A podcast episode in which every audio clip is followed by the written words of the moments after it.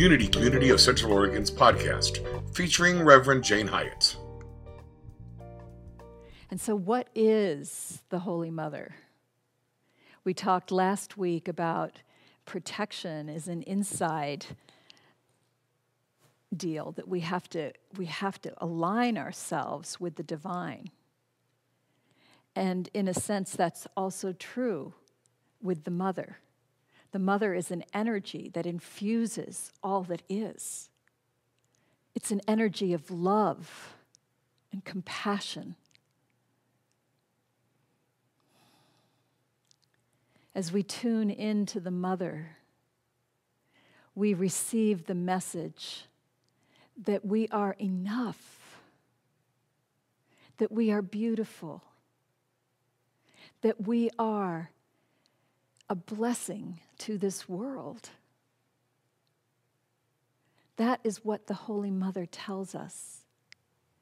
And she also, she's an energy of creation, that we are here intentionally. We are here together. The Holy Mother is all about peace and creation. There are some pretty interesting stories about the Holy Mother. Because this cosmic Holy Mother is not something of time and space, it's something beyond that. It's very difficult to analyze what the mother is and so, story becomes a way that we feel into what that could be. The nature of a story is that you, as the listener, get to take in that story and see what it means for you. There is no, this is what it means. It's not literal, it's in a special time and space called story time. And it's powerful. So here's one story. This is a story of a woman who's known as Julian, Julian of Norwich. She lived at the same time as Chaucer, for those of you who can dust off your English major uh, or English student work um, which was the end of the 1300s, early 1400s. And she was a mystic in the Christian tradition. She had lived through three plagues in her life already. And she became sick, and everyone thought she was dying. They brought in the priest to give her the last rites. And the priest held up a crucifix, which was that tradition, and told her to look at the face of the crucified Jesus because she would soon be with him in the afterlife. And so she was looking at that face, and as she did, she went into mystical space. And what she saw was complete love she got a sense that the suffering was, I'd do it again. I'd do it a thousand times for you. I would do anything for you. I would break myself open for you so that you may know how beautiful you are. And in that moment, she got with this mystical understanding that this second person of the Trinity that she believed in was a mother. She thought of him as Jesus, she thought of him as man, and she thought of him as the cosmic mother. So she was doing gender bending before it was popular. She, she got that the quality of cosmic mother is that which will break itself open and pour life and love out. And isn't that what a mother does? A mother receives life into her body and nurtures it and lets it grow, and then her body cracks open in some way in order for that life to come pouring out. And that, that cracking open continues as we go through life. And it's not just for our children, but it is for sure for our children. As they have all the experiences that they have, how many times do our hearts just break open with love and pride for these beautiful people? Or with grief because we can't fix something? We can't give them a rose petaled pathway through life. We have to witness their suffering.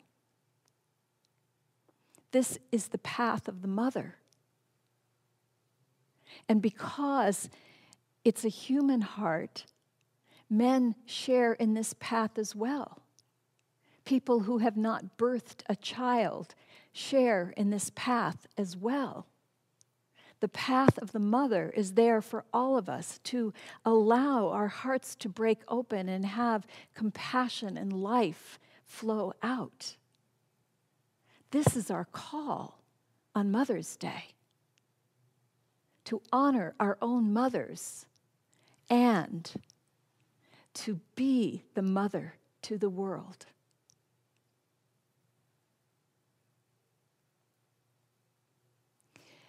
The Holy Mother has appeared over and over and over again in our world. Some of you know some of the stories, and you may not know all of the stories.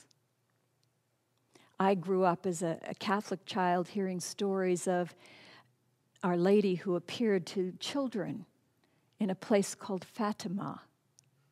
I heard stories of the Holy Mother who appeared to a poor man in Mexico who ended up with a whole cape full of roses. And not just any roses, but roses that only grew in Castilian Spain, where the bishop who was asking for a sign came from.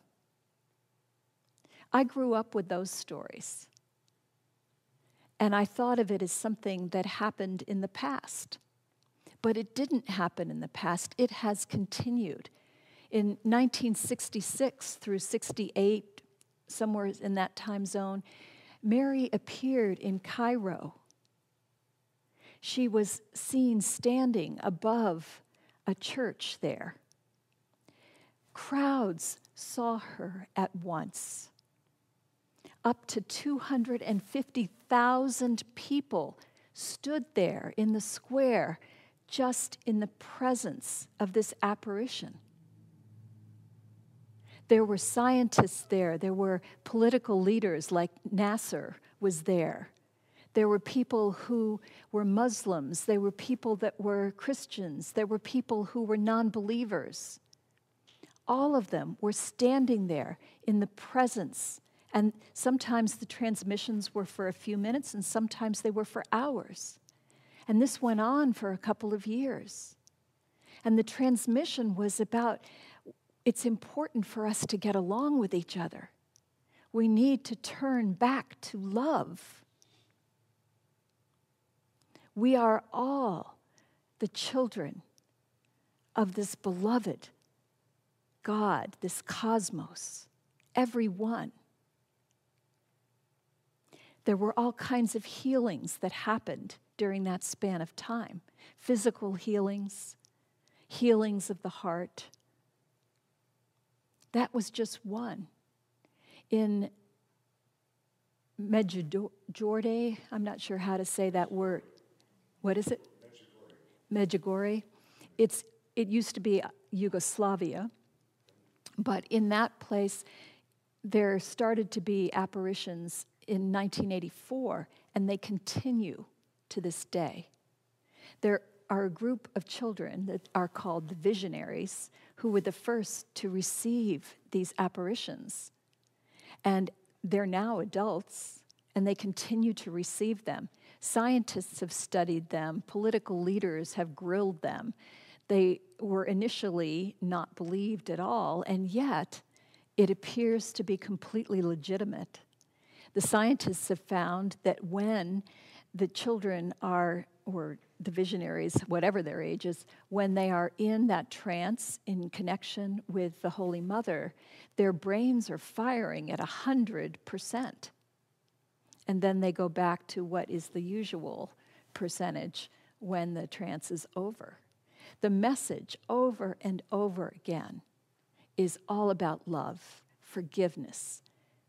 The Holy Mother says we can avert wars if we will pray and fast. And what is prayer and fasting? It's about declining to participate in the turmoil of the world and raising our consciousness to love. Love one another. That is the great message. Stop focusing on what is bad in our sight, what gives us distress. Focus on the good. Focus on love. Focus on gratitude. Forgive. This is the continual message. And she says, If you will call on me, I will help you. I will help you to raise your consciousness. I will help you to create a more beautiful world. The Holy Mother is the energy of creation. She is the substance from which everything comes. We know in quantum science now that everything that seems to be physical, when we get in there exploring with the big microscopes, we discover there's nothing there. The structure of the atom is empty. There's nothing there, material, and there's everything there. But it's energy. And if we will call on that and align ourselves with that, that energy of love and creation and cooperation. That is what the feminine is. We are moving into an era, the age of Aquarius, which is Aquarius is the water bearer. So, in contrast to Pisces, which was going, the fish going in opposite directions, if you look at the symbols, and it's an age of duality and, and conflict which we have seen plenty of. The age of Aquarius, the water bearer, is about cooperation, bringing the waters of cooperation and compassion and helping one another. We are moving into a world where we take care of each other. We see it right now with this whole thing with COVID 19, where we're reaching out. How can I be of service? Is our big question we are voluntarily doing something that is very, very difficult for us. We are staying away from people that we dearly love so that we may be of service to the greater community and slow the spread of the infection so that our caregivers in the hospital are not overwhelmed and they actually can help the people who come in. This is an action of the age of Aquarius. The age of Aquarius doesn't come like, boom, it happened right now, set your clock by it. It's, it's a moving, a turning of the Queen Mary in the harbor. It takes, it takes time. We are here on purpose at this time. We are here to love, to embody love. That's our mission in this community to embody love and to raise our consciousness to the consciousness of the Holy Mother. It is ours to remember that we are whole. To me, holy cannot be separated from whole. The spelling is just a letter off. We are holy love.